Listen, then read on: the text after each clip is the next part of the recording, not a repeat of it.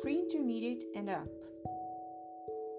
There's stress, and then there's logistics. A lot can go wrong when you're selling your home to move cross country. Written by Leslie Sargent Askelson. Let's not beat around the bush. Buying and selling houses is stressful, especially if you live in the house you're selling and plan to move into the house you're buying. Here's a case study of how complicated the logistics can become and how stressful the whole process can be. No names will be mentioned to protect the already stressed out home sellers moving to a new home across the country. I'm not a representative of a moving company, have never driven a moving van, and never packed a moving van myself.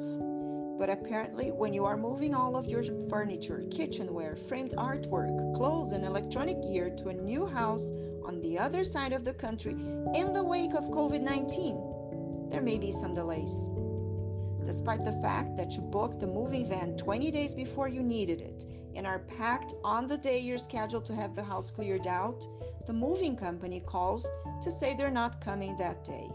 They're delayed. And since you also contracted with them to pack your framed artwork and kitchenware, your stress level goes from DEFCON 3 to DEFCON 4. What do you do?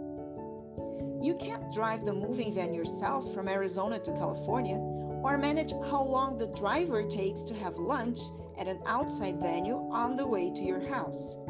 But you awake from your stress and realize that you can't leave all the packing to the very last minute.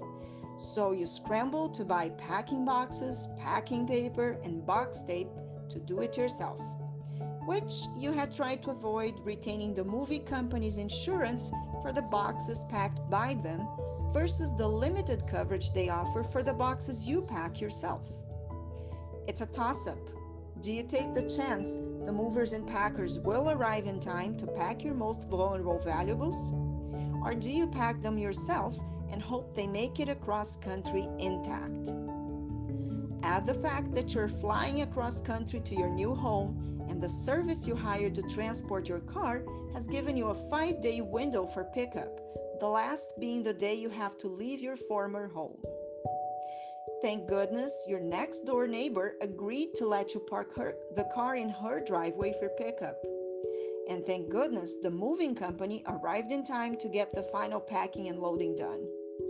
Because the house cleaners, who'd been rescheduled twice, were finally able to do a clean sweep.